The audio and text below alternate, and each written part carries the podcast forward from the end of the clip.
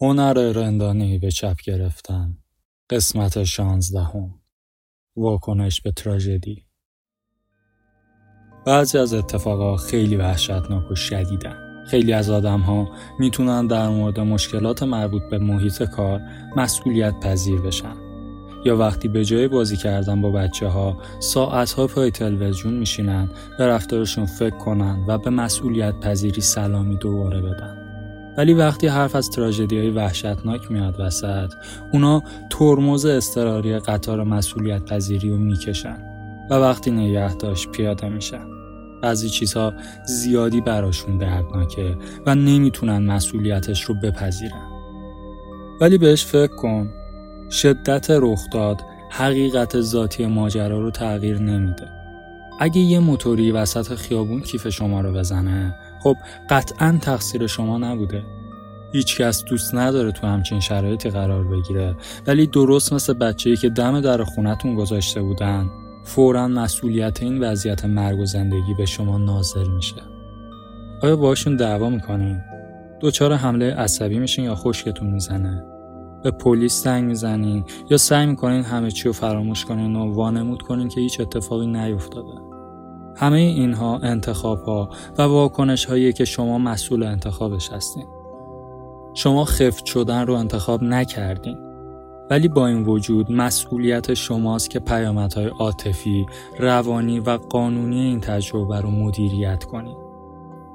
تو سال 2008 طالبان کنترل دره سوات یکی از نقاط دورافتاده شمال شرقی پاکستان رو در دست گرفت.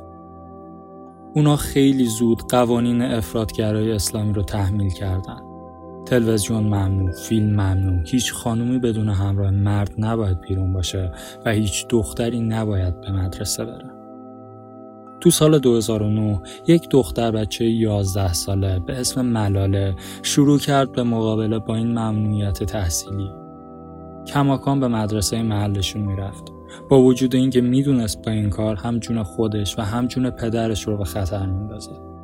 حتی تو شهرهای مجاور به کنفرانس ها هم می‌رفت. تو اینترنت هم مقاله منتشر کرد تحت عنوان اینکه طالبان چطور جرأت می‌کنه حق تحصیل رو از من بگیره.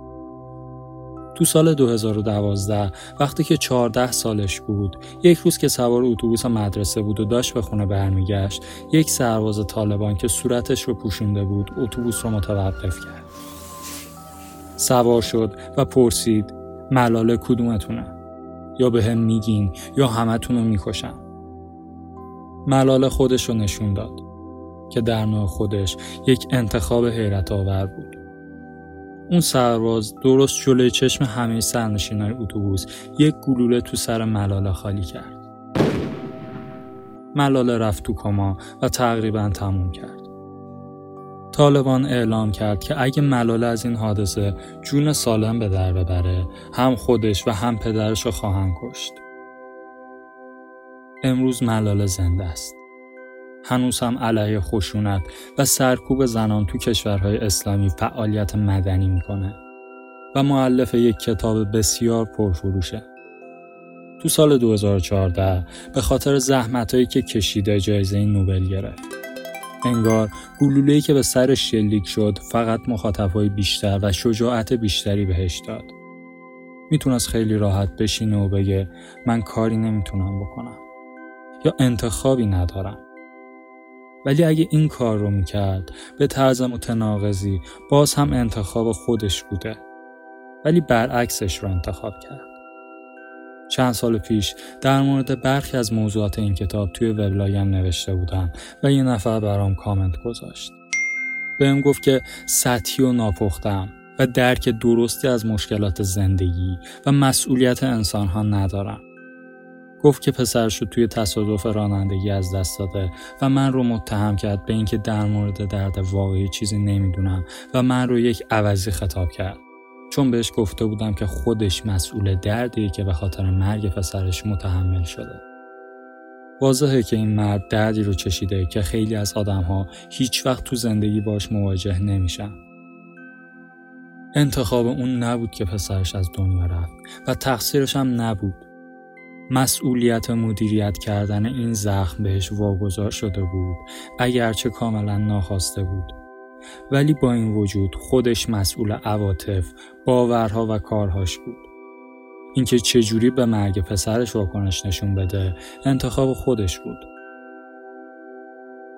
درد از هر نوعی که باشه برای هممون اجتناب ناپذیره. ولی این ماییم که انتخاب می‌کنیم چه معنایی برامون داشته باشه. حتی این ادعا که توی این قضیه انتخابی نداره و فقط می‌خواست پسرش برگرده داشت انتخاب می‌کرد. و این یکی از هزاران روش استفاده از اون درد بود. البته که من هیچ کدوم از این حرفا رو بهش نزدم. خیلی مشغول وحشت زده بودن و فکر کردن در مورد این بودم که خب آره شاید واقعا مخم تاب برداشته و هیچ ایده ای ندارم که دارم در مورد چی حرف می‌زنم. این ریسک تو مسیر شغلی که من انتخاب کردم متداوله. مشکلیه که من انتخابش کردم. مشکلیه که من مسئول رسیدگی بهش بودم. اولش حال گوهی داشتم. ولی بعد از چند دقیقه عصبانی شدم و به خودم گفتم اعتراض این مرد ربط چندانی به حرفی که من زدم نداره. و اصلا گوره باباش. فقط چون بچه ای ندارم که مرده دلیل نمیشه که دردهای وحشتناکی رو تو زندگی تجربه نکرده باشم. بعدش اومدم و توصیه خودم رو اجرا کردم. مشکلم رو انتخاب کردم.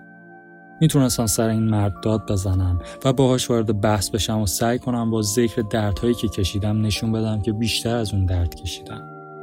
کاری که بچگانه است. فقط باعث میشه جفتمون احمق و بیاتفه جلوه کنیم. یا می‌تونستم مشکل بهتری انتخاب کنم؟ تمرین کنم که صبورتر باشم. خواننده هام رو بهتر درک کنم و هر وقت که خواستم در مورد درد و روان زخما بنویسم به اون مرد فکر کنم. و این چیزی که از اون به بعد سعی کردم سر لوحه کارم قرار بدم. جواب کوتاهی براش نوشتم با این مضمون که غم آخرتون باشه و گفتگو رو همونجا تموم کردم. خب تو این شرایط چی می‌تونستم بگم واقعا تو سال 2013 بی بی سی ده دوازده تا بچه که اختلال وسواس فکری یا OCD داشتن رو دور هم جمع کرد و همزمان که داشتن دوره های درمانی جدی رو میگذروندن اونا رو دنبال کرد. هدف از این تراپی ها این بود که به این بچه ها کمک کنه بر سیل افکار ناخواسته و رفتارهای تکرار شوندشون غلبه کنن. یکی از اون بچه ها ایموجین بود. یک دختر 17 ساله که نیاز وسواس گونه ای داشت به اینکه از بغل هر چیزی که رد میشه با دستش یه ضربه نوک انگشتی بهش بزنه. و اگه این کار رو نمی کرد افکار وحشتناکی میمد سراغش که همه اعضای خانوادش دارن میمیرن. اسم یکی دیگهشون جاش بود پسری که هر کاری می‌کرد باید با راست و چپ بدنش انجام می‌داد با دست راست و چپ با آدم ها دست می‌داد. تو غذا خوردن باید از هر دو تا دستش استفاده می‌کرد. جفتاش از هر دری رد می‌شد و غیره. اگه نمی‌تونست دو سمت بدنش رو قرینه کنه حمله های عصبی شدیدی میمد سراغش. و آخرین نفر اسمش جک بود. یک میکروب حراس کلاسیک که بدون دستکش از خونه بیرون نمی‌رفت قبل از نوشیدن هر آبی باید اونو اول میجوشوند و غذایی که خودش تمیز یا تبخ نکرده بود رو نمی‌خورد. OCD یک اختلال عصبی و ژنتیکیه که قابل درمان نیست. تو بهترین حالت میشه مدیریتش کرد و همونطور که در ادامه خواهیم دید مدیریت اختلال به مدیریت ارزشهای فرد برمیگرده. اولین چیزی که روان درمانگرهای این پروژه به بچه ها میگن اینه که نقصا و کاستی های تمایلات وسواسیشون رو بپذیرن. و این یعنی مثلا این موجن مورد حمله افکار وحشتناک مرگ خانوادش قرار می‌گیره. باید بپذیره که واقعا خانوادش ممکنه بیفتن و بمیرن و اون کاری در این مورد نمی‌تونه بکنه. و مرگ یک حقیقت اجتناب ناپذیره در واقع بهش میگن هر چیزی که براش اتفاق بیفته تقصیر اون نیست. جاش مجبور بپذیره که تو بلند مدت قرین سازی همه رفتاراش و تلاش برای متقارن کردن اعضای بدنش زندگیش رو بیشتر از اون حملات عصبی گاه و بیگاه به میده. و به جک یادآوری می‌کنن که صرف نظر از همه تلاشهایی که برای تمیزی می‌کنه میکروب ها همه جا هستن و اون رو آلوده می‌کنن. هدف این بود که به بچه ها بفهمونن ارزشاشون منطقی نیست و در واقع حتی ارزشاشون مال خودشون نیست مال اختلالشونه. و اینکه با ارضا کردن این ارزش های غیر منطقی دارن به عمل کردشون تو زندگی گند می‌زنن.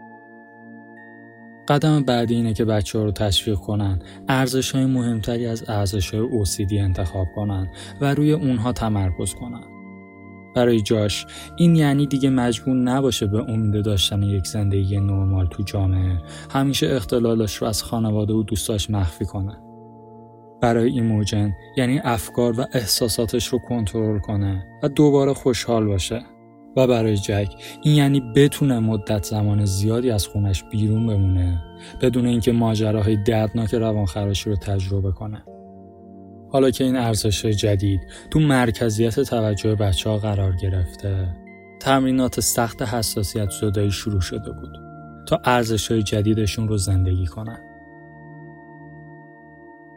این تمرین ها حمله عصبی زیادی به دنبال داشت. اشکای زیادی ریخته شد. جک به ردیفی از اشیای زبون بسته مشت می‌زد و بعد دستش رو میشست ولی اواخر این فیلم مستند می‌بینیم که پیشرفتهای زیادی حاصل شده بود. ایموجن دیگه از بغل هر چیزی که رد می‌شد بهش ضربه نمی‌زد. میگه هنوز هم حیوله پس ذهنم هستن و احتمالا تا ابد میمونن ولی الان سر صداشون آرومتر شده. جاش می‌تونه دوره های 25 دقیقه‌ای تا نیم ساعته رو بدون قرینه سازی رفتاراش طی کنه. و جک که بیشترین بهبود رو از خودش نشون داده می‌تونه بره بیرون و تو رستوران از بطری ها و لیوان ها آب بخوره بدون اینکه قبلش اونها رو بشوره یا آب رو بجوشونه. جک چیزهایی که یاد گرفته رو اینجوری خلاصه می‌کنه. من این زندگی رو انتخاب نکردم.